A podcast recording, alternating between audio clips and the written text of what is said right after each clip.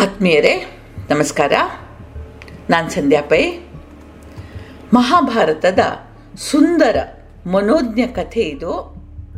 ಕರ್ಣ ಕುಂತಿಪುತ್ರನಾದರೂ ಸೂತಪುತ್ರ ಅಂತ ಬೆಳೆದ, ಆದರೂ ದಾನಕ್ಕೆ ಹೆಸರಾದ ವೃದ್ಧ ಯತಿಯ ರೂಪದಲ್ಲಿ ಮುಂದೆ ನಿಂತು ಬೇಡಿದ ಇಂದ್ರನಿಗೆ ತನ್ನ ಸ್ವರ್ಣ ಕವಚವನ್ನು ಕರ್ಣ ಕುಂಡಲಗಳನ್ನು ದಾನ ಮಾಡಿದ ಮಹಾನ್ ಜೀವಕರ್ಣ ಸ್ವರ್ಣ ಕವಚ ದೇಹದಿಂದ ಬೇರೆಯಾದರೆ ಸಾವನ್ನು ಕೈ ಬೀಸಿ ಕರೆದಂತೆ ಎಂಬುದು ಗೊತ್ತಿದ್ದು ಬೇಡಿದ್ದನ್ನು ನಿರಾಕರಿಸದೆ ಕೊಟ್ಟ ಇಂಥವನ ಬಗ್ಗೆ ಇದೆ ಈ ಕಥೆ.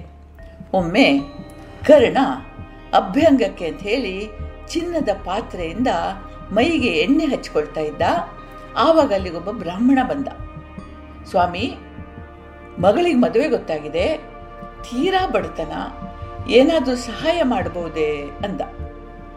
ಕರ್ಣ ಕೂಡಲೇ ಕೈಯಲ್ಲಿದ್ದ ಚಿನ್ನದ ಬೋಗುಣಿಯನ್ನು ಬ್ರಾಹ್ಮಣನ ಕೈಯಲ್ಲಿಟ್ಬಿಟ್ಟ, ಬ್ರಾಹ್ಮಣ, ಸ್ವಾಮಿ, ಗೊತ್ತಿದ್ದೋ ಗೊತ್ತಿಲ್ಲದೆಯೋ ಆತುರದಲ್ಲಿ ಎಡಗೈಯಿಂದ ದಾನ ಮಾಡಿದ್ರಿ.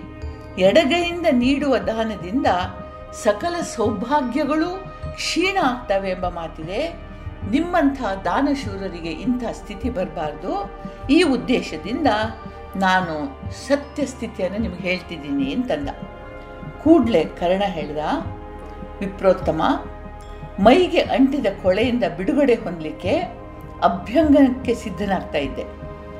ಇದರೊಳಗೆ ಮನಸ್ಸಿನಲ್ಲಿ ಉಳಿದಿರಬಹುದಾದ ಕೊಳೆಯನ್ನ ಹೇಗೆ ಹೋಗಲಾಡಿಸೋದು ಅಂತ ಚಿಂತಿಸ್ತಾ ಇದ್ದೆ. ಲೌಕಿಕ ಸಿರಿ ಸಂಪದಗಳು ನನ್ನವು ಎಂಬ ಪ್ರಜ್ಞೆ ಆಧ್ಯಾತ್ಮಿಕ ಉನ್ನತಿಯ ಹಾದಿಯಲ್ಲಿ ತಡೆ ತರ್ತದೆ ತೊಡರಾಗ್ತದೆ. ಆದುದರಿಂದ ಒಂದು ವೇಳೆ ನೀನು ಹೇಳಿದ ಹಾಗೆ ಎಡಗೈಯಲ್ಲಿ ದಾನ ಮಾಡೋದ್ರಿಂದ ಸಿರಿ ಸಂಪದಗಳು ಕ್ಷೀಣ, ಯಾ ನಾಶ ಆದರೂ ಕೂಡ ಅದರಿಂದ ಏನೂ ತೊಂದರೆ ಇಲ್ಲ. ಇಷ್ಟು ಮಾತ್ರ ಅಲ್ಲ, ಈ ಸಿರಿ ಸಂಪತ್ತುಗಳು ಎಂದು ಶಾಶ್ವತ ಅಲ್ಲ. ಸಂಪತ್ತು ಅಂತ ಪೋಷಿಸುವ ಈ ದೇಹ ಕೂಡ ಕಾಲಕ್ರಮೇಣ ಮುದಿಯಾಗ್ತದೆ, ರೋಗ ರುಜಿನಗಳಿಂದ ಕ್ಷೀಣ ಆಗ್ತದೆ. ಮುಂದೆ ಒಂದು ದಿನ ಜೀವ ಇದರಿಂದ ಬೇರೆಯಾಗಿ ಹೊರಟೋಗುತ್ತೆ, ದೇಹ ಮಣ್ಣಾಗ್ತದೆ. ನನ್ನದೇ ನನ್ನದು ಅಂದುಕೊಂಡ ದೇಹದ ಗತಿನೇ ಇದಾದರೆ, ಮತ್ತೆ ಹೊರಗಿನ ಸಿರಿ ಸಂಪತ್ತು ನಂದು ಅಂತ ಹ್ಯಾಗ್ ಭಾವಿಸ್ಲಿ?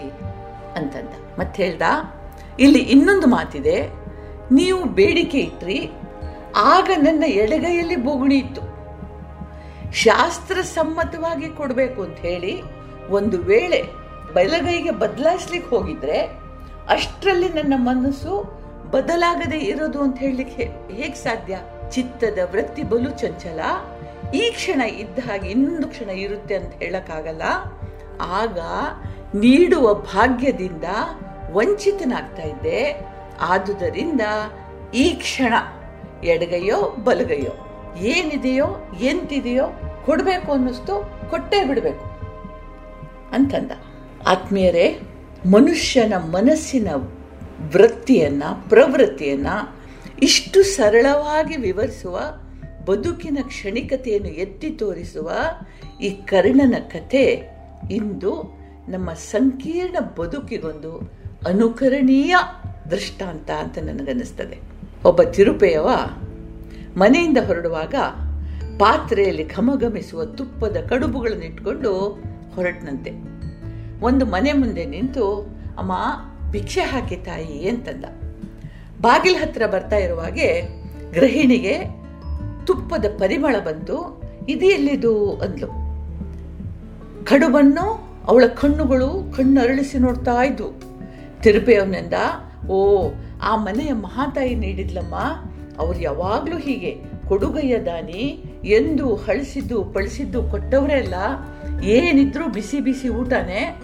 ಅದು ಒಂದು ಹೊಟ್ಟೆ ತುಂಬುವಷ್ಟು ಅಂತ ಗುಣಗಾನ ಮಾಡಿ ಮುಂದುವರಿಸ್ಲಿಕ್ಕೆ ಶುರು ಮಾಡ್ದ.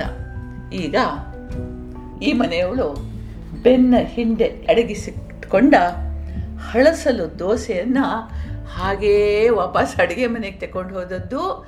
ಅಂದಿನ ಬಿಸಿ ಬಿಸಿ ಹೆಸರುಬೇಳೆ ಅಕ್ಕಿ ಕಿಚಡಿ ತಂದದ್ದು. ದೋಸೆಯ ಜಾಗದಲ್ಲಿ ಕುಳಿತದ್ದು. ಎಲ್ಲ ತಿರುಪೆಯವ ವಾರೆ ಕಣ್ಣಲ್ಲಿ ನೋಡ್ದ. ಮುಸಿ ಮುಸಿ ನಗ್ತಾ ಇದ್ದ.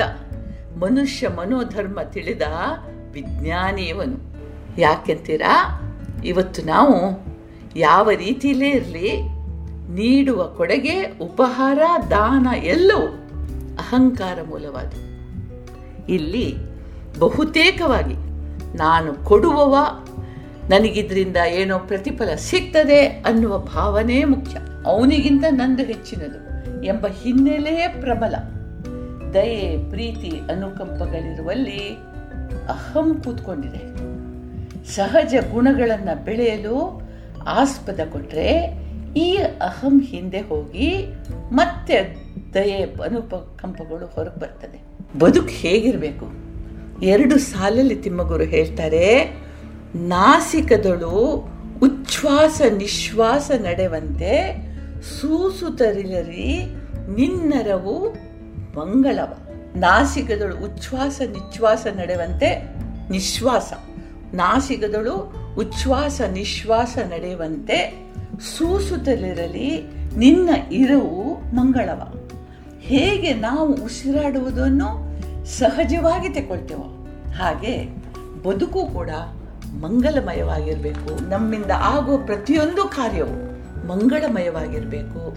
ಜಗಹಿತಕ್ಕಾಗಿರಬೇಕು ಅಂತ ರವಿಮಗುರು ನಮಗೆಲ್ರಿಗೂ ಇಂಥ ಒಂದು ಸಾಧ್ಯತೆ ಬರಲಿ ಅಂತ ಹಾರೈಸ್ತೀನಿ. ದೇವರು ಒಳ್ಳೇದು ಮಾಡಲಿ. ಜೈ ಹಿಂದ್.